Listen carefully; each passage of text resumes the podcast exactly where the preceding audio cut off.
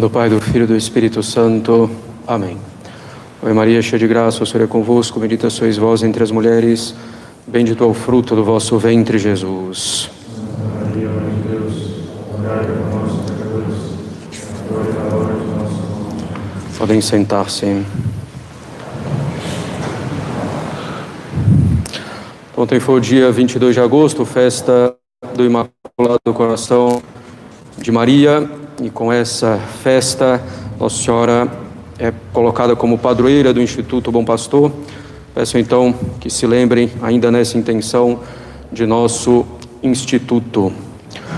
Gostaria também é, de lembrar que na missa tridentina, no rito romano tradicional, o Pai Nosso é uma oração exclusiva do sacerdote, salvo a frase final que é dita pelos fiéis em resposta, pelo acólito pelos fiéis, isso tanto na missa rezada quanto na missa cantada. E ainda um lembrete, especialmente para os jovens ou para que aqueles que têm ainda como perspectiva o casamento, lembrando que é preciso bastante prudência e moderação, então no trato com o sexo oposto, num tempo de conhecimento, num tempo de namoro e no tempo de noivado. A demonstração de afeto é natural, mesmo legítima e devida, mas moderada na sua frequência, na sua intensidade. Em particular, também as mulheres devem lembrar que os homens são mais sensíveis nesse ponto, então não medir a consequência dos atos simplesmente por si mesma, mas também pelos homens. Nessa perspectiva, e como a previsão é de que o número de casamentos na capela aumente cada vez mais, uma coisa que eu já queria ter falado há algum tempo, mas esqueço.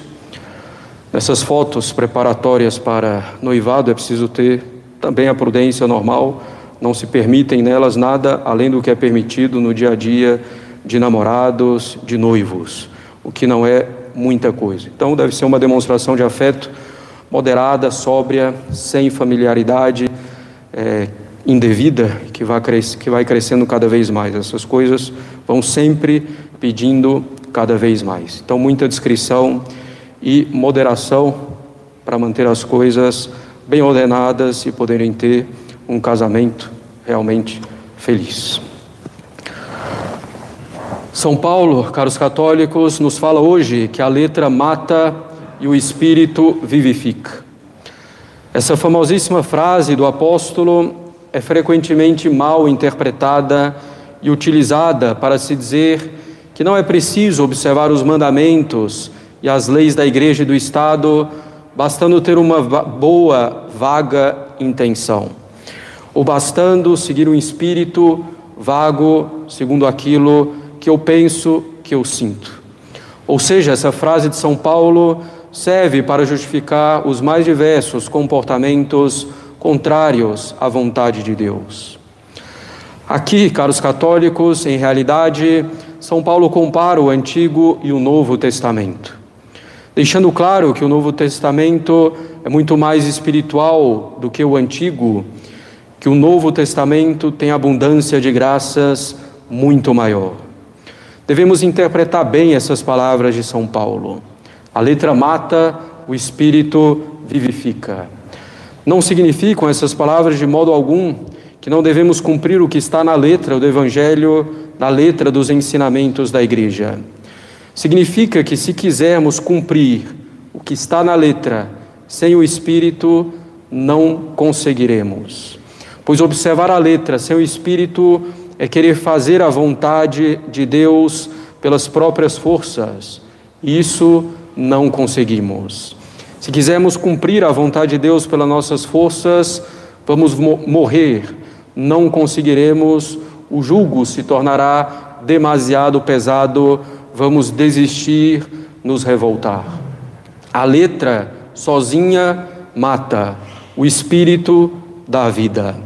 Precisamos cumprir a letra da lei de Cristo, a letra dos ensinamentos constantes da igreja, a letra dos nossos deveres de Estado, mas para tanto precisamos do Espírito, da graça divina. Precisamos nos apoiar, nos sustentar na força divina. Devemos procurar cada vez mais fazer o que Deus nos pede por amor, apoiados na graça, na ajuda divina. Devemos procurar fazer o que nosso Senhor nos pede e manda com espírito católico cada vez mais, com convicção, com visão sobrenatural, tendo visão mais profunda e nos apoiando em Cristo. Assim, teremos um jugo suave e leve.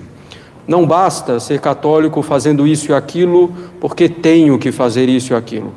Devemos ter cada vez mais um espírito católico, uma mentalidade católica para ver as coisas como Deus vê, para fazer as coisas como Deus quer que façamos, não somente no ato material, mas na disposição da alma. Disposição de generosidade, de amor, ainda que na parte inferior nossa alma tenha certa repugnância pelo que estamos fazendo.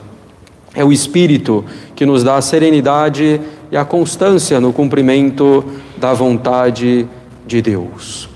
O doutor da lei, no Evangelho de hoje, conhece a lei, mas lhe falta o Espírito para cumpri-la. E assim a lei se torna pesada, o jugo se torna pesado, e o doutor da lei procura então interpretações próprias, pessoais, para de algum modo escapar à aplicação íntegra da lei. Dentro disso, caros católicos, nós devemos procurar ter serenidade ou igualdade de ânimo.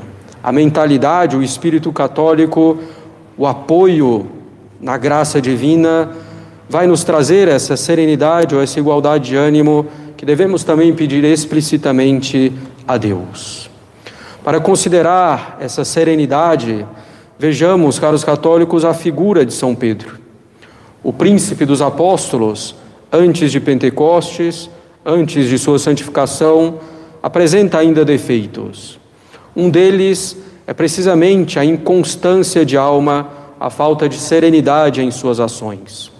Sem muito refletir, por ímpeto, São Pedro, no episódio da Transfiguração, já quer logo fazer três tendas para ali permanecer, esquecendo-se da necessidade da paixão. Em outros momentos, essa impetuosidade leva São Pedro a dizer que seguirá Jesus, pois só ele tem palavra de vida eterna, e leva São Pedro a dizer que vai seguir Jesus até a morte, se necessário for. Mas vemos também São Pedro querer impedir a paixão de Cristo, vemos-lo dormir enquanto deveria vigiar, rezando com Cristo. Logo em seguida, vemos São Pedro tirar a espada, cortar a orelha do soldado no Jardim das Oliveiras, para depois vermos o apóstolo negar Jesus três vezes antes do galo cantar durante a paixão do Senhor. São Pedro tem a alma inconstante, levada para todos os lados, conforme o vento que sopra no momento. Uma hora faz uma coisa e no outro momento, mesmo próximo, já faz o oposto com um humor que varia muitíssimo. Não tem serenidade em suas ações. Após a ressurreição do Senhor, após os 40 dias que Cristo passou ainda na terra, antes da ascensão e depois de Pentecostes, São Pedro, arrependido de suas faltas e cheio da graça do Espírito Santo, será firme como a pedra e como a pedra que é fundamento visível da Igreja de Cristo. Nossa alma também é assim, muitas vezes, caros católicos. Parece mais um catavento do que uma bússola. O catavento, ou a biruta, muda de direção conforme o vento, se deixando levar completamente pelo ambiente. Já a bússola aponta sempre para a mesma direção, independentemente de qualquer coisa indicando o norte. A alma inconstante é sacudida pelos vários acontecimentos que lhe sucedem ou é agitada pelas diversas impressões que recebe. Algo a agrada, a alegria e o entusiasmo dessa alma são imensos. Algo a desagrada, ela fica afogada na mais profunda tristeza. Tem um fervor sensível nas orações, entrega-se então às orações com veemência já não se sente tão bem na oração, depressa abandona as práticas de piedade. Se essa alma é contrariada, se torna insuportável. Quando não tem maiores tentações, anda cheia de confiança e com tranquilidade, parecendo-lhe muito fácil a perfeição. Mas quando é tentado ou provado um pouco mais, desanima, pede a esperança e acha que a santidade é impossível. É a alma, é essa alma uma cana agitada pelo vento, pelas circunstâncias. Ela não para em pé. É um turbilhão cheia de ímpetos. Nela podemos ver as mudanças mais repentinas e opostas. Não há firmeza nem estabilidade. Não é uma alma constante nem serena. Essa alma, essa pessoa, não é senhora de si mesma, mas escrava das circunstâncias, das situações e de suas próprias inclinações. Essa falta de serenidade da alma, de constância, de domínio sobre si mesma, é sinal de uma virtude inexistente ou ainda muito inicial. Uma virtude edificada sobre areia movediça uma virtude edificada muito mais sobre nós mesmos do que em Deus. Os males dessa falta de serenidade são imensos. Essa alma não conseguirá fazer grandes coisas no caminho da santidade, porque não vai perseverar em praticamente nada. Uma impressão mais forte e ela já se deixará levar por outro caminho, como a criança que se distrai facilmente com qualquer coisa no seu estudo, por exemplo, abandonando o que se tinha proposto fazer. Essas pessoas volúveis, como o catavento, tornam-se também antipáticas aos outros e chatas em razão da variação de humor. Devemos ter o ânimo constante, invariável como a bússola. Devemos ter sempre a nossa alma orientada na mesma direção, na direção de Deus, na direção da salvação eterna. Devemos procurar ter a alma senhora de suas paixões e afetos, conservando a paz, a serenidade no semblante, no humor, na caridade para com o próximo, conservando a mesma resolução no serviço a Deus, a mesma fidelidade no cumprimento de seus deveres, a fidelidade nas obrigações, a modéstia no porte, a tranquilidade no desempenho de suas atividades. Ainda que aconteçam ao redor de nós os mais variados acontecimentos que nos atinjam, a nossa alma deve assim permanecer, serenamente, serenamente orientada para Deus, para a salvação eterna. Essa serenidade é necessária para a perfeição, muito agrada a nosso Senhor, produz grande paz na alma e é de um grande mérito. Essa serenidade ajuda na prática de todas as virtudes dispõe para a união com Deus e é muito agradável ao próximo. Não é coisa fácil de se alcançar, pois necessita uma busca mais sólida pela virtude, mas é plenamente possível recorrendo a nosso Senhor Jesus Cristo, nos apoiando completamente em nosso Senhor Jesus Cristo e lutando com nós mesmos. Essa serenidade da alma é uma antecipação da paz perfeita de que gozam os bem-aventurados no céu. Daquela alma que guarda essa serenidade, orientada sempre firmemente a Deus, pode-se dizer com o salmista: Deus está no meio dela, nada a moverá. Deus é o centro dessa alma e nada será capaz de a perturbar. E é aqui que se compreendem também aquelas belas palavras de Santa Teresa d'Ávila: nada te perturbe, nada te espante, tudo passa, Deus não muda. A paciência tudo alcança, quem a Deus tem, nada lhe falta, só Deus basta. E assim dizia São Francisco de Sales a uma pessoa que dirigia espiritualmente. Dizia o doutor: é preciso ter uma contínua e inviolável igualdade de coração no meio da desigualdade dos acontecimentos.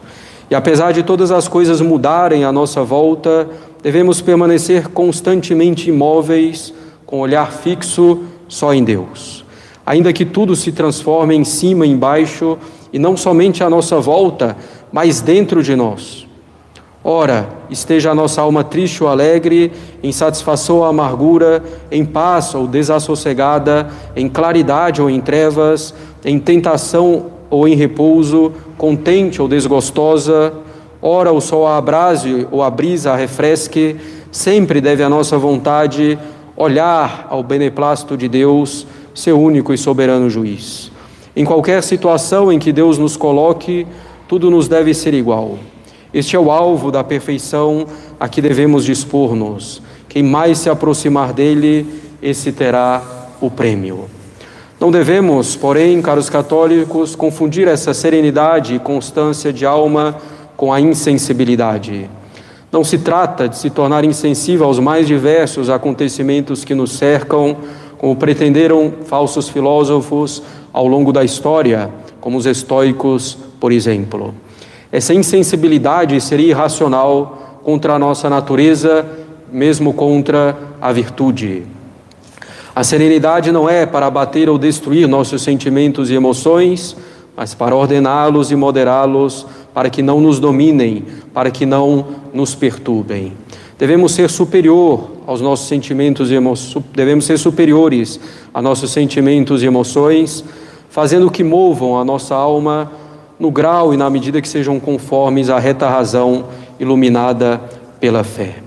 Quando estivermos, então, agitados, sentindo emoções, paixões, percebemos que não convém, mantenhamos-nos firmes no bem, com os olhos fixos em Deus. Essa serenidade não se trata tampouco de um quietismo que nos leva à inação ou a uma grande passividade. Trata-se de lidar com tudo, mantendo a serenidade, a constância nas alegrias, nas provações, nas tristezas, procurando resolver as dificuldades, se possível for resolvê-las com caridade, ordenando tudo a Deus. Nosso Senhor tinha em sua alma essa constância e serenidade perfeitas. Alegrou-se com a conversão das almas, sofreu com todos os ultrajes que recebeu. Sua alegria plenamente ordenada e moderada, seu sofrimento sereno diante de seus carrascos, nem chega a levantar a voz. Fala a verdade com serenidade e firmeza. Diante de Herodes, nem fala para não jogar pérolas aos porcos. Nosso Senhor é plenamente Senhor de si. Temos também o exemplo de Nossa Senhora, chamada de Virgo Serena, Virgem Serena. Contemplemos a serenidade que conserva Nossa Senhora diante da cruz. Sofria mais do que qualquer homem e mais do que todos os homens juntos, excetuando Cristo. As lágrimas lhe saíam dos olhos, uma espada lhe transpassava o mais profundo da alma. Mas permaneceu senhora dessa tristeza, permaneceu plenamente ordenada a Deus, permaneceu serena. Isso está muito bem significado pelo fato de que, em meio a toda essa tristeza, Nossa Senhora permaneceu em pé diante da cruz, firme, orientada a Deus. Rezemos a Virgem Serena para que nos alcance essa serenidade da alma em meio a todos os acontecimentos da vida. Que não sejamos como o catavento a biruta, levados para todo lado, mas orientados como a bússola, orientados para Deus sempre. Então, que todo o nosso ser, que toda a nossa alma, também com as suas emoções, seja ordenada conforme a razão e a fé para nos ajudar na nossa santificação. Que possamos alcançar, caros católicos, a estabilidade, a constância, a serenidade de São Pedro plenamente convertido. Devemos pedir isso a Deus, e isso vem também na medida em que vamos adquirindo cada vez mais um espírito católico fazendo as coisas de Deus cada vez menos por força e cada vez mais por amor. Em nome do Pai, do Filho e do Espírito Santo. Amém.